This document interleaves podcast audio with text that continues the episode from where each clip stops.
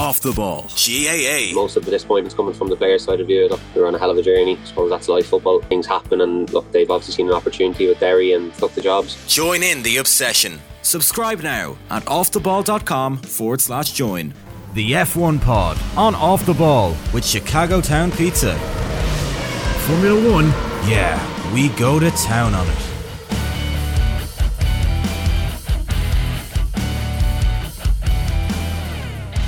Okay, you're very welcome back to the F1 pod on Off the Ball. It's episode 11. We are tipping through them weekly between now and the end of the season after race weekends, of course, live on Wednesdays after race weekends. As I said, in the F1 pod podcast feed and the Off the Ball daily podcast feed as well, wherever you get your podcasts. Uh, the F1 pod on Off the Ball brought to you by Chicago Town Pizza, real takeout taste for less with Chicago Town. Keep your questions coming in as per usual every week. Delighted to welcome back Bernie Collins, the F1 pundit and former head of race strategy for the Aston Martin Formula One team, and a very special guest for this week's episode. We have Conor Moore, aka Conor Sketches. Bernie and Conor, how are things? Good, thank you. I'm very well. I was disappointed you didn't introduce me as a Formula One expert, but whatever. Of course, I should have. I, I, I watched every episode of Drive to Survive. Same as myself. We were all basically couch experts. Is, like, is that how your is that how your interest kind of was reignited in, in Formula One, or were you a fan before then, or, or what's your F one fan Uh, story? I, when I when I was a kid, I was a fan, but when I was a kid, like you had Eddie Jordan, Irvine, um, and then, but like like a lot of people, like it just dissipated then or something. Like in the early noughties, like the interest around it wasn't really on the TV anymore or something. It just it just went away, and uh, it was during COVID. Then I was in the War Memorial Gardens drinking some cans because you couldn't drink inside pubs or whatever, and all my wife's friends were talking about the Grand Prix, and I was a bit like this piqued my interest. I was like, why? Who, who talks about the Grand Prix? Like, what are you all talking about the Grand Prix for? And they were like, oh, you're not watching Drive to Survive, no? And I was like, what's Drive to Survive? And that evening, I watched three episodes, and the rest is history. I became an, an addict. properly back into it. Like Bernie, you'd be you'd be uh, more than familiar with Conor and his work, no doubt. Yeah, I'm actually very nervous about this episode of um, our podcast. I was watching, I was just watching some stuff in it this morning there, and I was like, oh, I could easily do that. Yeah. do, you, do you think you'd have a Bernie a Bernie in your in your locker, Conor? I think yeah. If I if you gave if you gave me, I definitely like a, a lot of people are like, oh, can you do this person and do that person and oh, do it now or whatever. And I'm like, it takes me quite a while, like to get somebody, but like, uh, like it ta- it could take me three or four weeks or something. I'd have to listen to someone every day to get him, but um. It's like at the minute, like Alonso is taking me forever to kind of nail him down. Charles Leclerc is another one that I struggle with, but uh, yeah, it's a, it, but I definitely think there's there's definitely plenty to to go on there with Bernie. You'll see me on Sky Sports doing it one day. You'd be more I can't than wait. Please be nice. oh, I'm always nice. I'm always nice. That's what. Uh, who was it that said that to me recently? Um, um, oh, Nico Rosberg. Yeah, when I met him at Monaco, it was like, uh, so the guys were like, you know, the guy. I was standing right beside him. You know, the guy that does the voice. He's like, yeah, yeah. And I'm like, and he says, yeah, you know him, yeah. And like, he was staring right at me. He was like, yeah. And then the la- the guys were like, "Ah, that's him. And he's like, oh my god, yeah, yeah, that's you. And then I said to him, yeah, I'm working on you at the minute. And, he, and he's like, so what's the angle? He was pretty much like, what are you do? Um, be nice. I was like, all right. yeah, I think it's pressure, like it- because you're once you once you realize you're going to meet these people in person, then you're like, well, maybe you have to be maybe you have to be conscious of what I'm saying. But then I guess that's not the point. yeah, pretty much. You kind of have to be. Sorry, someone's after coming into my house there. Terrifying. Hope you're all right. yeah, I'm all right. I'm building a house here at the minute, so there's a few construction workers out there. Uh, lovely. Hard to beat it. I, I think it's a perfect week to have you on, kind of given um, what a weekend it was for, for Carlos Sainz. I mean, must be absolutely buzzing. Oh, incredible. Carlos, uh, very, very happy after that, you know. Um, it was brilliant. I'm delighted for him. Like, and he did great. Like, he's since the break, he's come back and he's been amazing. Like, he's obviously been the he's he's finished ahead of Charles the last three races. And yeah, I just think like he's really shown like a lot of great form in that car. And I think like thankfully he's made it somewhat interesting and it wasn't a clean sweep for Red Bull. Mm. And how he drove it the weekend was incredible too. Like, you know, and how like my favorite part of the race was uh okay, Lando is uh, you know, within a second of you, he's in DRS. And I know, I did it on purpose. he's just he, he's one of those uh, he's one of those characters in the sport that that we all kind of love and, and it's hard to dislike Carlos Sainz and Bernie I think. Yeah definitely and like Conor said there uh, what an intelligent race from start to finish. He really controlled it all weekend actually. He looked in control of that car really put together. All of the lap times are coming smooth. He wasn't like arguing with it which you've seen the Ferrari guys do in recent races. They've just been really struggling from start to finish. It just looked really smooth um, and the intelligence through that race, you know, the first stint backing everyone up, then opening the gap for the safety car. The last stint, like Conor said, trying to get the DRS of Norris.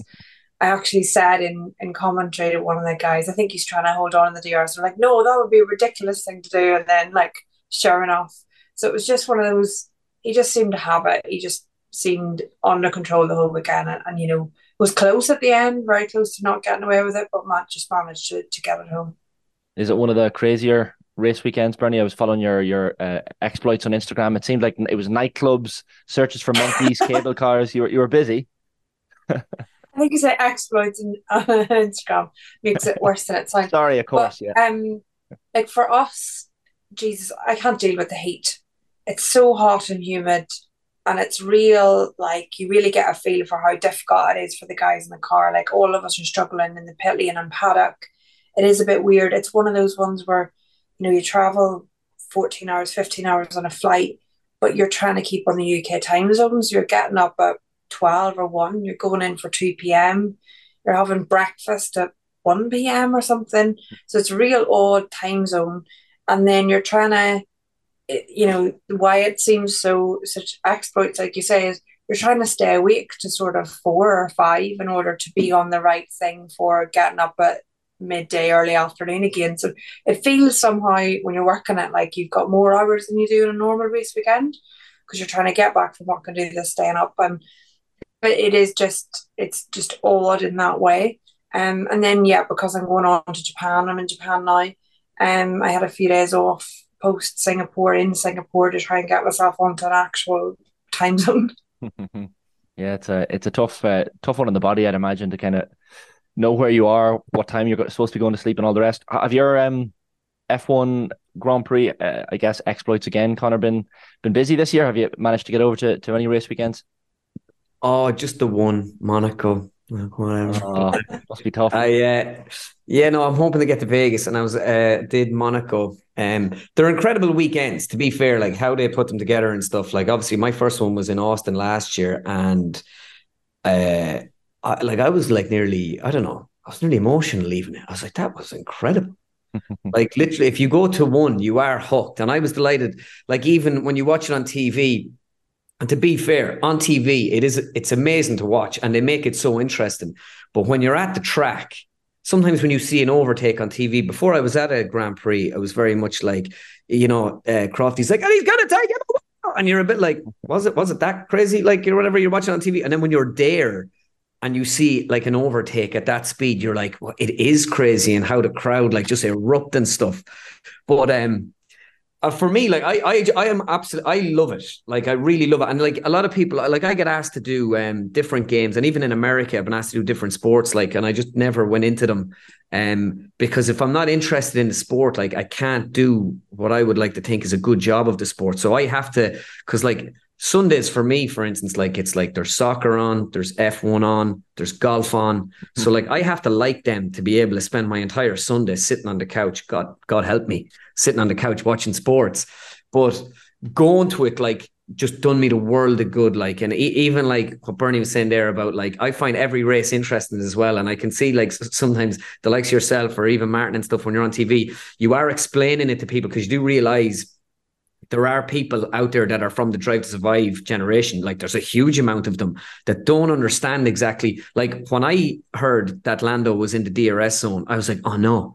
Because I was I had that idea for the video in my head, like from about 20 laps out. And I'm like, oh, this is going to be deadly. And I'll just instead of the ant- the Spanish anthem, I'm just going to have smooth operator. so I was standing up on the TV, like roaring it on for Carlos. But then I was like, oh my God, he's in the DRS. And then after you were like, you know, explaining and stuff, I'm like, oh my God, that is genius. So he had him in it, but just in it back far enough that he couldn't punish him. And yeah, I just, I absolutely love it. And going to Monaco and going to Austin, like, um, for me, just as a sports fan, like to go to these is just incredible. Like, so yeah, love it. Was that that must have been a bit of a pinch me moment, even Austin last year, where you know you're you're there, I guess as guests of the organizers, and you know you've gone from I guess doing you know videos on your mobile phone to all of a sudden being at a Grand Prix, and and everyone probably recognizes you at it because you've you've put up all these videos. It must have been a strange one. Oh, Monaco was like it was wow.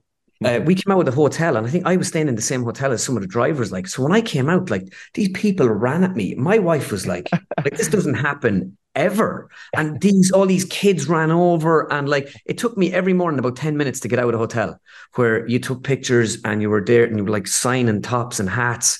and, and then even when I was driving to the, to the racetrack, as I was coming in in the car, people were banging on the window, like pointing at me and stuff. And I was like, this is the craziest thing ever. And then when I was going to Monaco, we were over in Nice, and I said to my wife, I was like, let's go over Saturday. Cause like that'll it'll be a bit mad or whatever, you know what I mean? Same crack as Austin.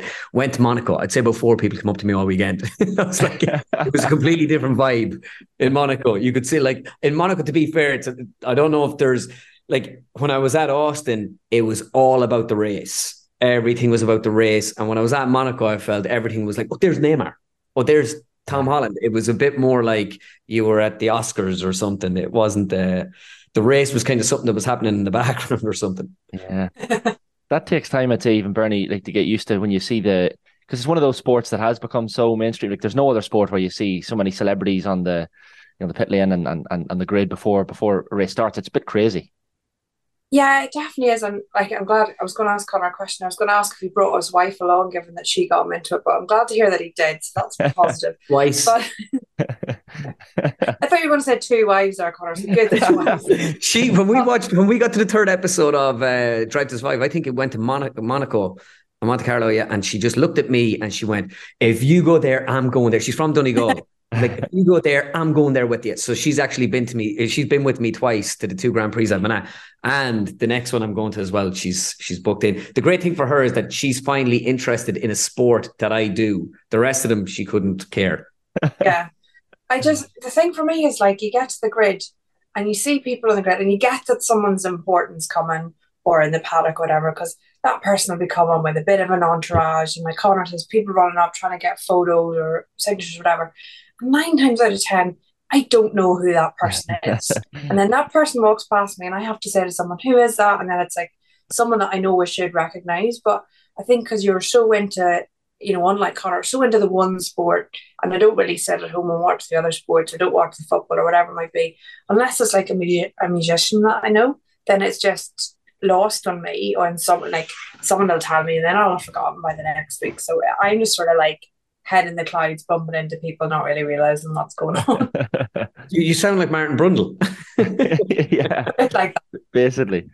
Same thing. It, it, it's funny because, like, I'd say you were licking your lips watching Drive to Survive, Conor, because you see someone like Gunther Steiner, Toto Wolff, uh, Carlos Sainz, Daniel Ricciardo. Like, they, there's they're all. I don't know. Maybe it's it's the same in other sports, but they're all so expressive and, uh, like I'd imagine people that you're just dying to impersonate.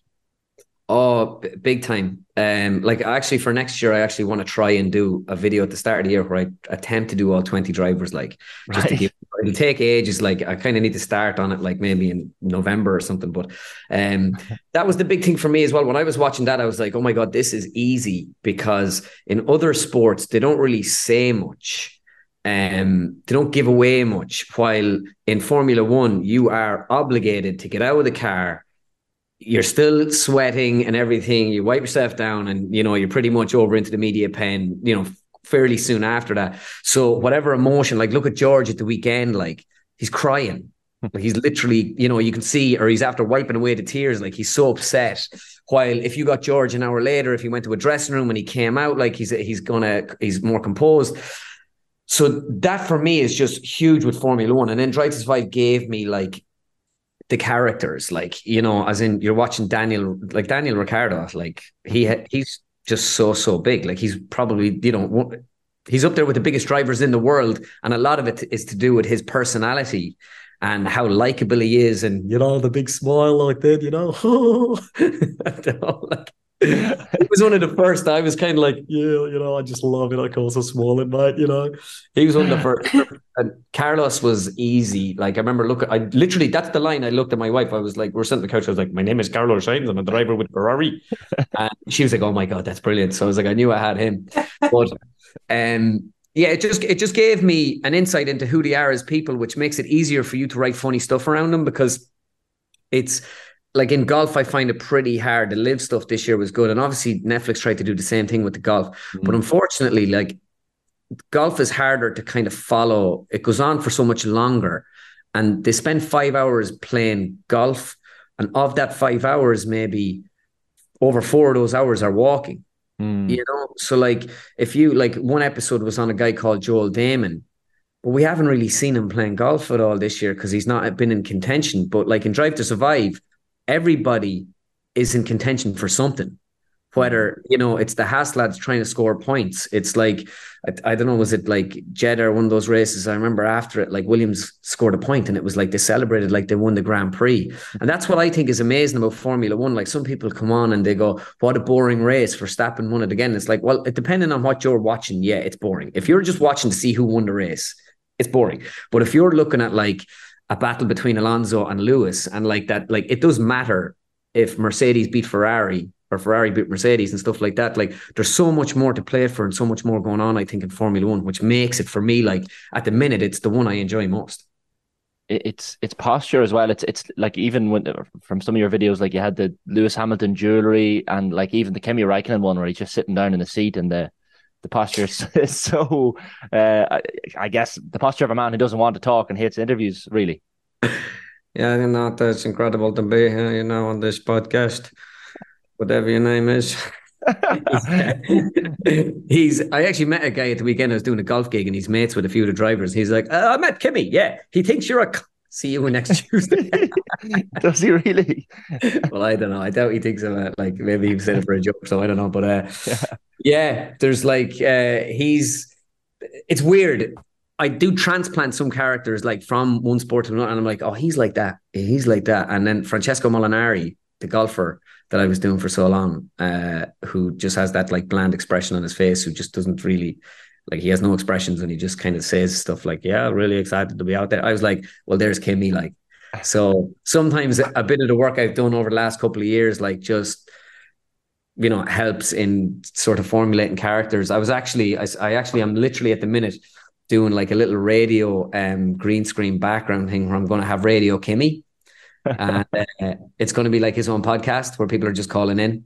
And I thought it'd be deadly if I, had, I was I'm maybe thinking about putting Will Buxton with him. So you've one of them like that is just like, you know, nearly climaxing talking about F1 and the other fella's like, yeah, this, uh, this was shit, wasn't it? That's the greatest race I've ever seen, isn't it?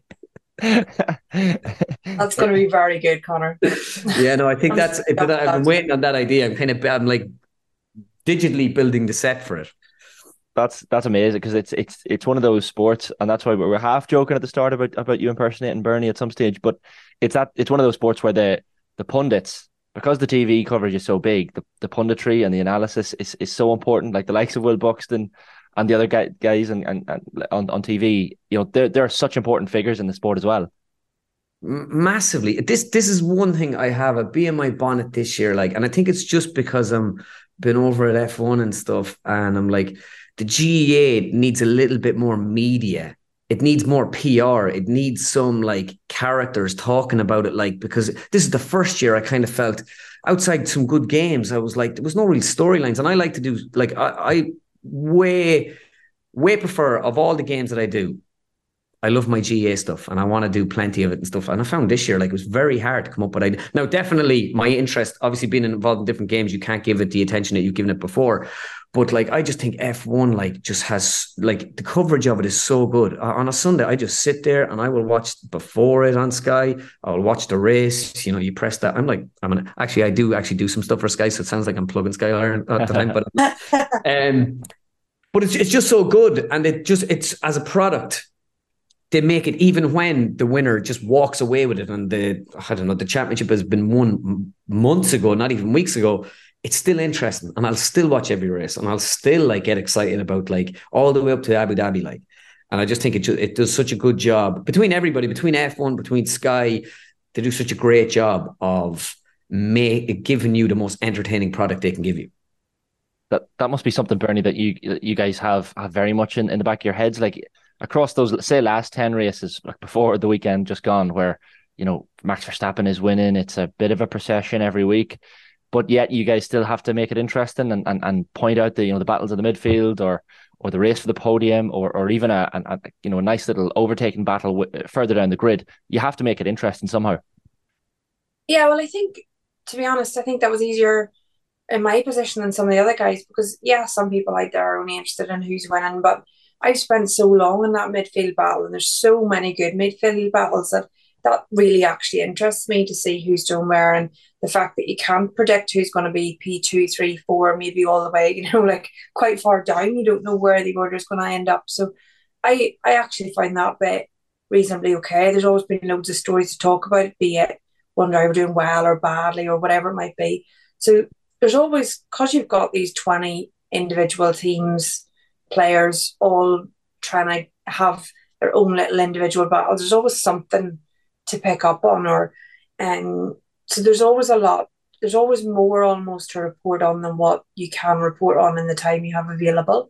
So it's just about picking the stuff that's most interesting. And the bit for me that's a challenge and what we're trying to work on going forward is how do you sell that midfield story well during the race? How do you keep everyone well enough informed of what's going on, all these little other battles that are happening? Because I think we have had a lot of TV in the past, particularly where it's just who won the race and that was the only driver you're watching for the entire 50 60 laps whatever it might be.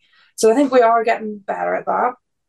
Um and yeah like there's there's loads of interesting stuff. And i think the thing we have now is that so many people are so keen to learn and be that the new fans learning something you know right at the beginning or the people who've been watching it for 30 40 whatever number of years that are want to get more in depth to the tire models whatever it might be. So yeah, there's loads out there. It's just how we package it and get it out there. I, have probably have spoken to you about this before, Bernie, but like th- that, uh, I guess progression from race strategy and the engineering side of things into the media was that was that something you always had in the back of your head, or was that something that kind of came about coincidentally? No, it just sort of happened. So I didn't. I stopped racing because I didn't want to do 23 races. I actually really loved what I did. I loved doing strategy. I loved the pressure on the pit wall. I love the influence that I had in the race, I suppose, being honest. You know, you had a big effect on what happened at the end of the Sunday, albeit just one team. But you were so involved in it all night. And I got on really well with the people I travelled with, I enjoyed the travelling. But at some point, you have to realise you're not 20 and actually you probably shouldn't do, you know, 25 or whatever it is weeks away from home. You should maybe be a bit more settled than that. So I elected to just give it up. And it was really good, actually. And then, um, the, the media stuff's just happened off the back of that a bit randomly, um, without loads of training, which is a bit worrying, but there you go. But it, it brings a different element, um, and it's about trying to improve the overall coverage that we get and sort of seeing how it goes. Like it might work out, it might not work out. Let's see. Um, this year's been okay, I think. Um, but let's see where it goes next year. Absolutely, onwards and upwards. It's uh, it's flying for now for sure. I'm going to take a very very short ad break, guys. We'll be back in just a second on the F1 pod and off the ball. Bernie Collins and Conor Moore with us, and we'll be back in just a second. Hello, Shane Hannon here, host of the F1 pod on Off the Ball, which is available every Wednesday wherever you get your podcasts. Before we get into the episode proper, however, I did want to take a quick moment to mention our sponsors of the F1 pod, Chicago Town Pizza. And sure, when you're watching the Grand Prix action across the weekend, why not enjoy it with a pepperoni Chicago Town stuffed crust pizza? It's takeaway taste at home. It's the F1 pod from off the ball with thanks to Chicago Town Takeaway's unique fresh dough pizza. Yeah, we go to town on it. The F1 pod on off the ball with Chicago Town Pizza. Formula One, yeah, we go to town on it. All right, you're very welcome back to episode 11 of the F1 Pod and Off the Ball weekly on Wednesdays after race weekends between now and the end of the season, live in the F1 Pod podcast feed, the Off the Ball Daily podcast feed as well. Wherever you get your podcasts, myself, Shane Hannon, we've got Bernie Collins, the former head of race strategy for the Aston Martin Formula One team, and we have Conor Moore as well with us, aka Conor Sketches, Formula One expert Conor Moore. Thank you. Thank you. I'm on that again. Yeah, I almost got it. I almost forgot it again. Jesus, got there eventually. Um, Conor, you were talking about uh, about Monaco there earlier, and like that's it's it's amazing how many people I talk to who even have a passing interest in, in Formula One and Monaco is always on their sporting bucket list, you know, alongside things like the Super Bowl and whatever else. Is it does it live up to expectations or is it all just so Hollywood that it's hard to enjoy it? Um, it all depends. Like, um, I'm not. I'm probably not a good person to ask that because I I'm probably not there as a spectator. Like, and when I'm there, then I'm always like, uh, like I actually was brought over by Red Bull, like, and they were like, you don't have to do anything. I so I did a gig with them in December, and they were like, you need to go to a race because when I was in Austin, like my schedule was like, boom, you're here with Ferrari, you're here with Carlos, now you're with Mercedes the following day, or whatever. Like, and it was just like that. And at the end of it, I was like, wasn't that amazing? But during it, like, I was stressed out to the max, like, and I lost my voice on the Saturday where I went to a party and like I would have had a few drinks, but not enough to lose. But but it, there was very loud music, and I remember on the Sunday I was supposed to do the grid walk with Martin Brundle, and I couldn't do it then because my voice was literally gone, hmm. and it was just a crazy week. But I remember leaving, going, wasn't that amazing? Like that was just incredible. But in the middle of it, I I'd like I would have been a bit stressed. And then in Monaco, it was like just go and relax. And then I couldn't go and relax because I felt bad because Red Bull were after giving me these amazing like tickets and stuff. And I was like, I better do something. So I was trying to even when I went back to the hotel, I was like, oh, I gotta do something. So like I I contacted the guy Red Bull. I was like, Well, I can do a little bit of Christian if you want. And they were like, Oh yeah, yeah, we'd love that. so like yeah, I you know, but I definitely I would say that I actually had more of a grow for Austin because it was for me like going there i am very interested in the race and i'm very interested in all that kind of stuff. And yeah in monaco it was a bit more of like this incredible show. Now it was still incredibly cool like um we like the whole weekend was amazing. Like we watched qualifying on a boat you know? Um and then we got a boat back after the race, me and my wife and Jensen Button like got a boat back over to the Red Bull, and like it was just like surreal stuff. Like it really was amazing. But um, yeah, I'm sure it has to be a bucket list thing for anybody just to go there, and even like the city, like to get over there to Monte Carlo, like it really is just something else. I think we have spoken about this in studio before, and in the the ball studio one, uh, it was an episode we did of uh, you had to be there, and you're talking about like it must be so strange when you're you know you're sitting on stage beside someone like say Roy Keane having impersonated him or and doing it in front of him then or Jose Mourinho or Tiger Woods. Like you know when when it goes from you deciding to pick a person to impersonate mastering that and then I guess recording the video and releasing it to the public to then get the chance to sit beside them or stand beside them and, and do the impression must be I don't know if amazing or nerve wracking is the right word it's it's a lot more amazing than nerve wracking because anytime you do it, you realize if it's set up that the person knows you're coming on, and if they know you're coming on, they obviously like you. um, do you know? So like, uh, not like you, but like your impression. Like, let's say they obviously don't know you, but like, so I had heard that Keane enjoyed watching the videos or whatever. Like, and I had obviously I'd heard that Mourinho like would be on a Monday uh, when he was at Tottenham would be like, "Did you see this video? Did you see? Very good again, again." So. Um, and even the Tiger thing was the same thing. I remember when I got asked to do that, it was like, does Tiger know about this? They were like, no, we're going to ask him later on today. So I remember kind of thinking, oh, it probably won't happen. And then that evening, they were like, Tiger stoked. And I was like, all right. So it did make it an awful lot easier for me meeting um, the guys. The re- And it's like when you meet Roy Keane, like, there's a different nerves as well. Like, because I grew up like watching Roy Keane, and like, as I was explaining to somebody, Roy Keane, like, is nearly above your top celebrities in Ireland. He's in between top celebrities and other sports stars mm. and revolutionary figures or something. He's just there underneath them or something. He's a cult hero. And meeting him was very nerve wracking. The F1 lads, uh, that that can be a little bit because some like a lot of t- when I met all them, it was very random. Even mm. when I mm. met Daniel that time and we got that little great piece of footage, like he's like, "Yeah, say shit about me again and see what happens." um, that was it. It is. It's brilliant, and it's like at the minute. Would you believe? Uh, everybody kept saying to me after the Roy Keane thing, they're like, "What are you going to do like now?" like, "There's no one really you can do that. You're going to get bigger than Roy Keane, being Irish and everything else." They were like, you know, and I was like, "You're absolutely spot on. I don't think there is anybody." And then I was like, unless it was like Ronaldo or Messi, but I've done Ronaldo quite a bit. Mm. So I, when I was over in Monaco, I, I was walking by certain like um there was like little sort of pop up stages, and they were in like like somewhere in Italian. There was one I walked by. They were in French, and I was like, it'd be worth learning a European language. And I thought to myself, like, imagine I learned Spanish and then I did Messi because Messi doesn't talk English. And I did my impersonation of Messi, yo hablo español, talking Spanish. I was like, so at the minute, I'm learning Spanish. Are you right? And then I was like, imagine if I was at the Spanish Grand Prix or the Mexican Grand Prix or something, and I was doing Carlos Sainz and I was doing it on TV, like for in Spanish, like. so yeah, that's my. I've said it. So that's I'm after putting it out there into the world. Uh, maybe one day I like get to do Messi uh, before he retires or something. If I if I learn it quick enough. I mean, that's a. So Conor, I want to I want to see you do the FIA press conference as the interviewer. I want to see you do the interview questions for the FIA press conference to Oh, whichever yes. drivers are in the press. Do you know actually F1 um when I was with them in Austin last year, they actually had that kind of idea and I bottled it. I was like, oh, I don't know. I was like, because there's a lot of serious journalists in there. And then you come in, and at the time you see, if you don't know who you are, they'd be like, who's this lad? I'd be more comfortable doing it now because they'd probably know, you know what I mean?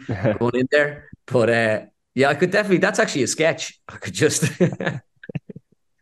Oh, that's brilliant. You can have that for free. Yeah. cheers, cheers, cheers. I'll go easy on you then when I'm doing the old impersonation. Well, yeah, if you have a if you have um, a Donegal uh, girlfriend or wi- is a wife, Conor, at this stage. Yeah. Well, then you if you're like Bernie, you're from Fermanagh, so it's not it's not a million miles away, I guess. Yeah, it's not, but you probably hurt a lot of people there now saying that. No, of course there are I, definitely I could see there was a little bit of disdain there. She- there are there are definite accent differences. There's there's like it's it's very subtle, possibly. Oh, it's it's not that far away. I don't know. It's fine. It is so, like, you know, to me, before I started doing impersonations, it's, like when you go to America, you think everybody sounds the same. But then when you live over there a while, you're like, oh no, you start noticing differences. And I would notice like a Donegal accent and a Derry accent and a Fermanagh accent. And then obviously Cavan then is like, it's halfway between I'm- everything. They're going there, you know yourself. But uh, I'm a bit odd because I've spent, like, I spent what, 13 years in England now. So I've slowed down a lot from what I would have spoke when I'm at home. And then to add to the mix, my other half Scottish. So I'll occasionally say like a Scottish word in the middle of everything. Just to confuse it all. There's a Yeah. good combination going on. Yeah, I find I, the same thing happened to me in America. Um, I it was the best thing ever. About ten years ago, I went over to do J one, and I was working behind a bar, and this guy was like, uh, hey, "Sir," and I was like, "Ah, what can I get you?" He's like, "What?" I was like, "What can I get you?" He's like, "So what? What the f- did you just say?" I was like, "What can I get you?" He's like, "Slow it down, bro. Slow it down." And then after a few weeks in the bar, I realized I was talking too fast. So that definitely helped my speech. That's it's a quick lesson to learn. Uh, like yeah, sometimes it is just a matter of saying saying the same thing but slowly. Uh, like for you, for you, Bernie, would you have a would you have a favorite of Conor's that he that he does in term in F one terms or otherwise? Oh, that's a big question. I actually really like, I think the two, I quite like the Ricciardo ones. And just because I love, so one of the roles I did in my job was I listened to all the drivers after the race. I'd listen to all their radio comms. And the one I always loved listening to was Kimi because it was by far the best radio comms you could get. So just because you've got, and you know, it was one of the, and plus you would listen to everyone else's. When you took all the gaps out, everyone else's was like 15, 20 minutes. Kimi's was like five minutes. So it was the easiest one to listen to as well because there was literally no conversation there. So uh, yeah, I quite like those two, I would say. That's amazing. Uh, I, w- I I actually I started doing like little cartoons where I was doing like the rate because I thought like there's so much content there in the radio uh in the cockpit when they're talking back. So I was doing like, and I've never I actually just in my head there I'm like I should just do like some archive ones of Kimi and just like draw it up. I did it like an animation so that because I because I can't put myself in a car obviously Yeah. because I bought enough of the gear and I was like, I'm not buying the helmets then and trying to green screen that crack. I actually looked one day at helmets. I was like, I'll just buy the helmets. And then I was like, so 3000 for a helmet. I was like, ah, uh, one of the teams will sort you out. Aston Martin there. Bernie has a few contacts. We can we can sort out a helmet maybe. I said that now. I've not got a helmet yet, so I'm not going to sort Oh, one fair out for Conor. that, that that's a team now. That's a team for me that like I have huge interest in. You know, uh, just everything. It's like it's like uh, it's like Succession or something.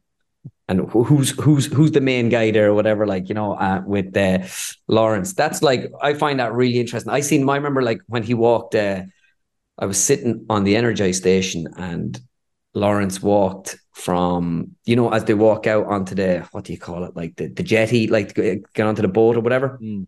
Yeah. So he walks across, like, and in my head, I just had the succession music and he was really pissed off. Like they, like Alonso nearly could have won that one or whatever. And like, it just wasn't, overall, wasn't a good day for him. Like, because they, they were, they were close and obviously Lance didn't do go great. So he's walking across, and I just had the, the Succession music in my head, and I was like, I got to start doing some Succession stuff there. Like, I was oh like, yeah, Very slowly walking, very slowly. A few people asked him for a photograph. He was like,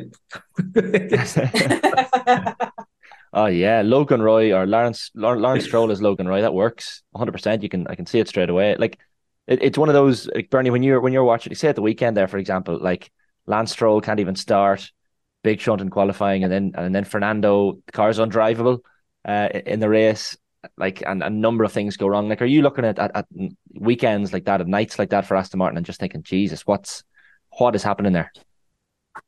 Oh yeah, I think like there's been a few races recently, like um that one. You just well, one of the things I thought before the race this is going to sound very odd, but actually having one car in the race is at times more difficult than having two cars because you've got twice as many people all with their input to one car. So it actually becomes really difficult on the pit wall because there's too many cooks in the kitchen. Everyone's giving an opinion. So I was just thinking to myself, oh, I'm so glad I'm not in that position. But then, you know, the Monaco wet race again, those decisions are really difficult, and it's just you don't want the like kickback afterwards. But yeah, just the weekend seemed really. I didn't realize properly until I started to go through it on Monday or Tuesday how bad I knew where Alonso had finished, but sort of how bad it all panned out. Rumor has it something maybe broke in the car early on in the race, some suspension bit that was part of what made it undrivable. But God, like the weekend just went from bad to worse. Like hopefully it sounds like Lance is going to be good to get in the car this week, but the car seems to have not developed or not made the progress. But from where they were, if you look at their trajectory from clearly P2 when we rolled out race one to where they are now, and McLaren's trajectory from where they rolled out to where they are now, they're like directly opposite. And the the getting better and better through the season is easier for a team to deal with. Whereas the other one is like people get used to the podiums, then you get disappointed, then you race you don't even score points. Um, it's pretty hard to take as a, a team pit wall, the guys in the garage. So it's let's hope they can turn it around this weekend. But yeah, it was a difficult weekend for them and you mentioned already, Conor, like George Russell and the the definite tears. There were tears, hundred percent there in the in the post race interview. Like and and like that last lap. I mean, uh, look, it's probably a bittersweet. Well, not really bittersweet. They all have egos. Lewis Hamilton will be delighted with his podium, no, no matter what way he got it. But um, when you see something like that happen to George Russell, it's uh, it must be tough to take. Yeah, it's really it's pretty difficult. I don't talk about right now. I Per George. Um, yeah, I felt bad for him. I love George. I thought uh, that's why I didn't take the mick out of him after the, the race. Uh, but um, yeah, it was it was unfortunate. And he, like I suppose he might be feeling a bit under pressure, like because Lewis is kind of like that gap is stretching between him and Lewis, and obviously you've so similar happening at Aston Martin, obviously where Lance is under pressure. And obviously for other reasons as well, like you know where the disparity between him and Fernando is huge, or, or so. I think Fernando's got like something like eighty percent of the points this year. Lewis is like up around 60% of the Mercedes points. And it was just, I, I think with the way the Red Bull car is, you probably aren't going to get too many opportunities like that between now and the end of the year. And that was a massive chance uh, for George, like to get a win. And he obviously got a great win last year. So I think yeah, he came in like you could see it. Like he's just he's he's very like that though. Like sometimes even when he wins, I think is he about to start crying? Like he he wears it all. Like that's what I as I was going back to that earlier. That's what's great about like you know the microphone is just as soon as he jumps out of the car, he's got to go talk. You know what I mean? And he um yeah, I hope he turns it around. I uh, I hope he's not feeling under too much pressure. Like he obviously he may be like just Lewis Lewis is performing better definitely in the last couple of weeks, but uh yeah, it's between them and Ferrari now for second place. Yeah. I don't think Aston Martin now it's like just too much for them. They kind of, in a sense, are operating on one leg. I think, like, obviously, it's usually one car that's like scoring all the points, like, and it's just like McLaren might be looking at them now, thinking, like, maybe we could, like, if we have a big finish and Oscar can start scoring, like, we could actually jump Aston Martin, which would be a huge disappointment given the strides Aston Martin have made this year. Like, you know, like you just said earlier on, Bernie, it's like McLaren started off and they were a bit of a joke shop at the start. They obviously got something wrong, but they they knew what they got wrong and they got fixing it. And it looks like Aston Martin got a lot of stuff right. And I don't know whether they've got something wrong now or they've just yeah. I suppose if you're standing still in F1, you're going to be left behind or something. And I don't know what's going on. Hmm. I think um like you say, Conor, like McLaren sounds so confident. So they were saying going into last weekend that the upgrade was bigger than the upgrade they brought earlier on in the year. I don't think we fully see any upgrade when we go to Singapore because the circuit it is. Oscar's going to have it this week, so you're going to have two cars running the upgraded like a very aero performance track of Suzuka. So it's going to be real interesting to see. And I think like the few people I spoke to in the pit lane, hundred one percent their ambition is to turn it around and see, you know, overhaul Aston, keep going. Like they're not aiming at stopping there. So it'll be real interesting end of the year, I think, for them.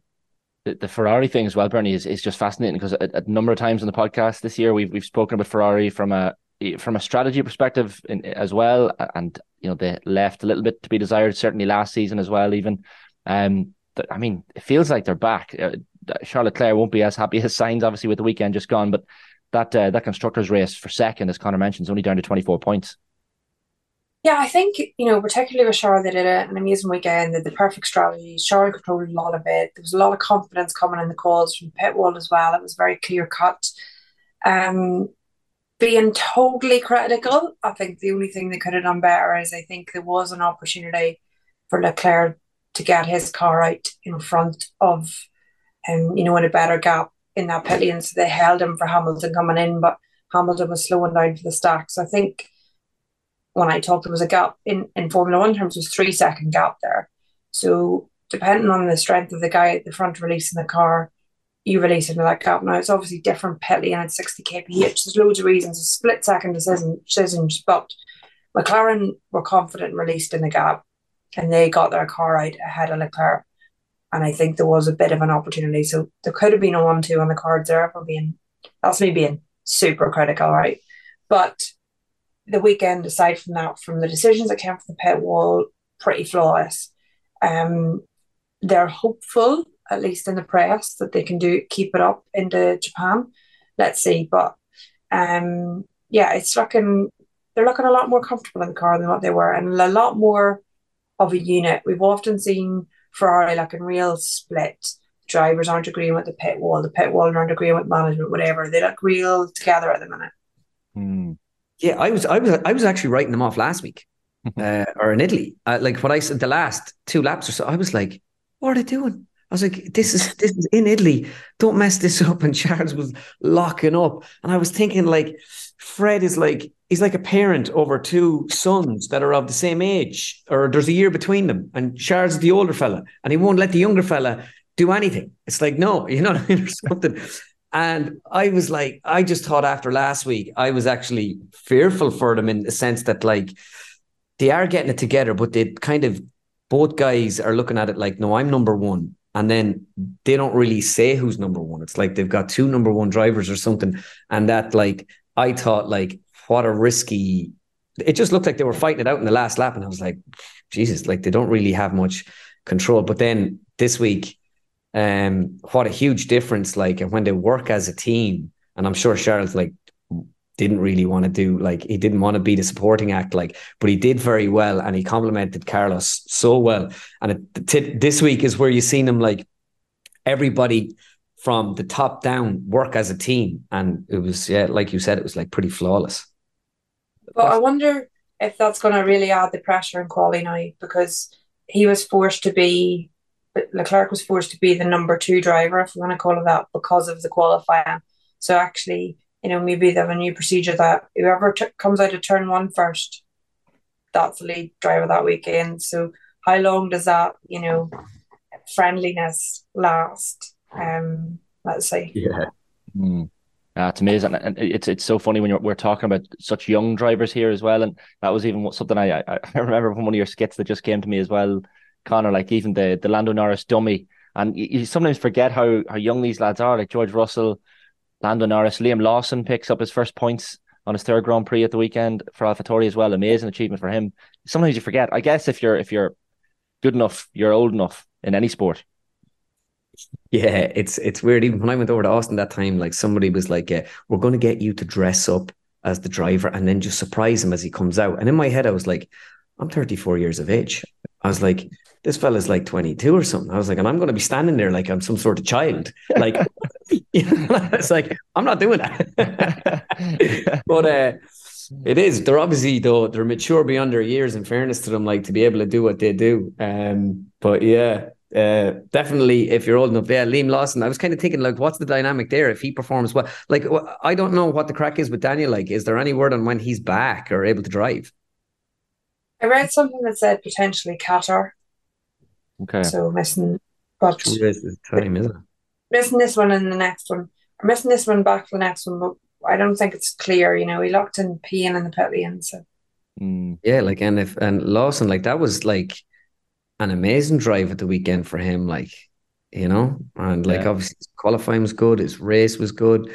Um, be interesting to see if he does well now again next week. Mm. Like he puts himself in contention. Um, you know, for I don't know, is there many seats available next year? Is there at the moment? Well, there's, I mean, for, or Sebastian Vettel's talking about wanting to come back as well, isn't he? As well. Is he just better get working on him? yeah. Well, I suppose they all want the seats. They, they can't. They can't seem to leave for too long, Bernie.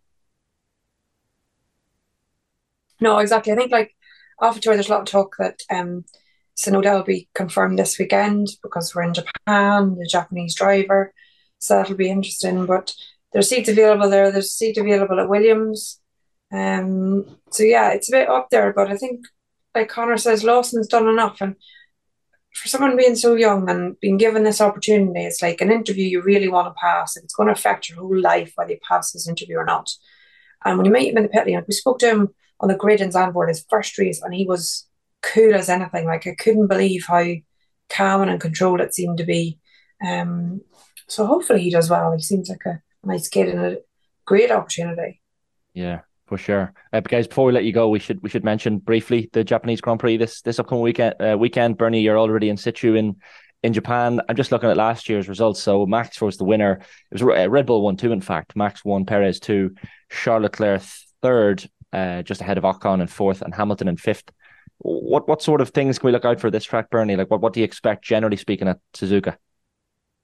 Um, well, it's a very different track to Singapore. To start with that, so it's really high downforce. You've got the S's at the start of the um of the lap, which are really important. Only figure of eight, I guess, is important to say.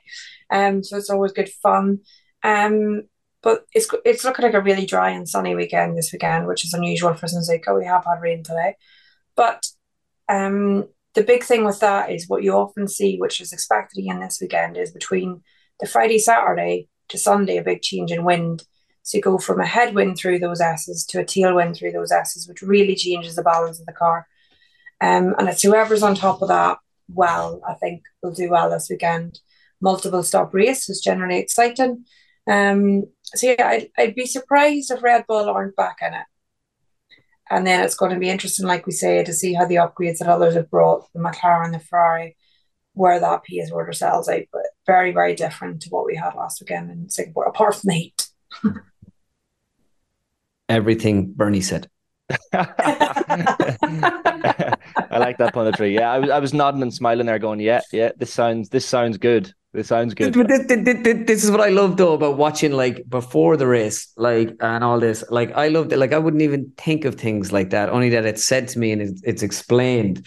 And I don't know. Yeah, again, not to go back. I don't want to sound like a bloody Sky ambassador here saying this, but like I I, I love the way like these things are explained to you, and, and like I find every race, even just like the race just gone by, learning like about what Carlos did with the DRS. Mm. Um, I didn't even get when he said I did it on purpose. You know, I, I was like, what's he talking about? I was like, you know, I thought it was like a joke and then you learn, you're like, oh no, no, no. But uh, yeah, that's what makes it so interesting. And that, like, obviously, given last week what happened with Red Bull and their car wasn't totally suited to that track, like it looks like it should be suited to this one, so they'll probably just get back right on track. Who knows? But uh, hopefully, uh, hopefully Max doesn't lose the plot. Yeah, yeah, the usual. Yeah, he, he seems to have calmed down a little bit from the from uh, when you first did the skit, I think. Uh, Oh, when I, I actually he did this, game, he was actually like it, it looked like he was fine.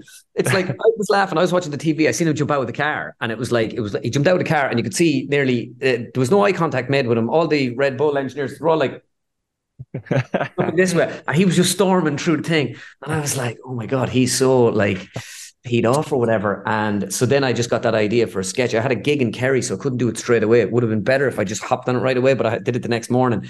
And the amount of people that came in criticizing me then going, Max was totally chill about it. Like, what are you talking about? This, this isn't even funny. He didn't do this at all. I was like, well, you know, it's not real. like, yeah. If there's one set of fans you don't want to piss off, it's the Supermax Supermax fans, I think, for sure. Uh, guys, guys, it's been an absolute pleasure to chat to you both. Connor, I think the next time we have you on, you're going to have to do uh, A, a Bernie Collins impersonation, and B, maybe five minutes or so in Spanish, and we'll get the subtitles. Espanol. All right. So when's the next one? Come on around 2026? 2026, yeah, yeah. If, you, if you're ready by then, you engine rights. Bernie will be my Bernie will be ready a lot quicker than the Spanish will, I can tell you. I'm looking forward to that one. Uh, guys, it's been absolutely brilliant. Bernie Collins and Conor Moore, thanks both for, for hopping on on the show today. Thanks a million Thank for having me, Shane. Great stuff. We'll be back with the F1 pod on Off the Ball very soon. Thanks million for tuning in. The F1 pod on Off the Ball with Chicago Town Pizza. Formula One, yeah, we go to town on it.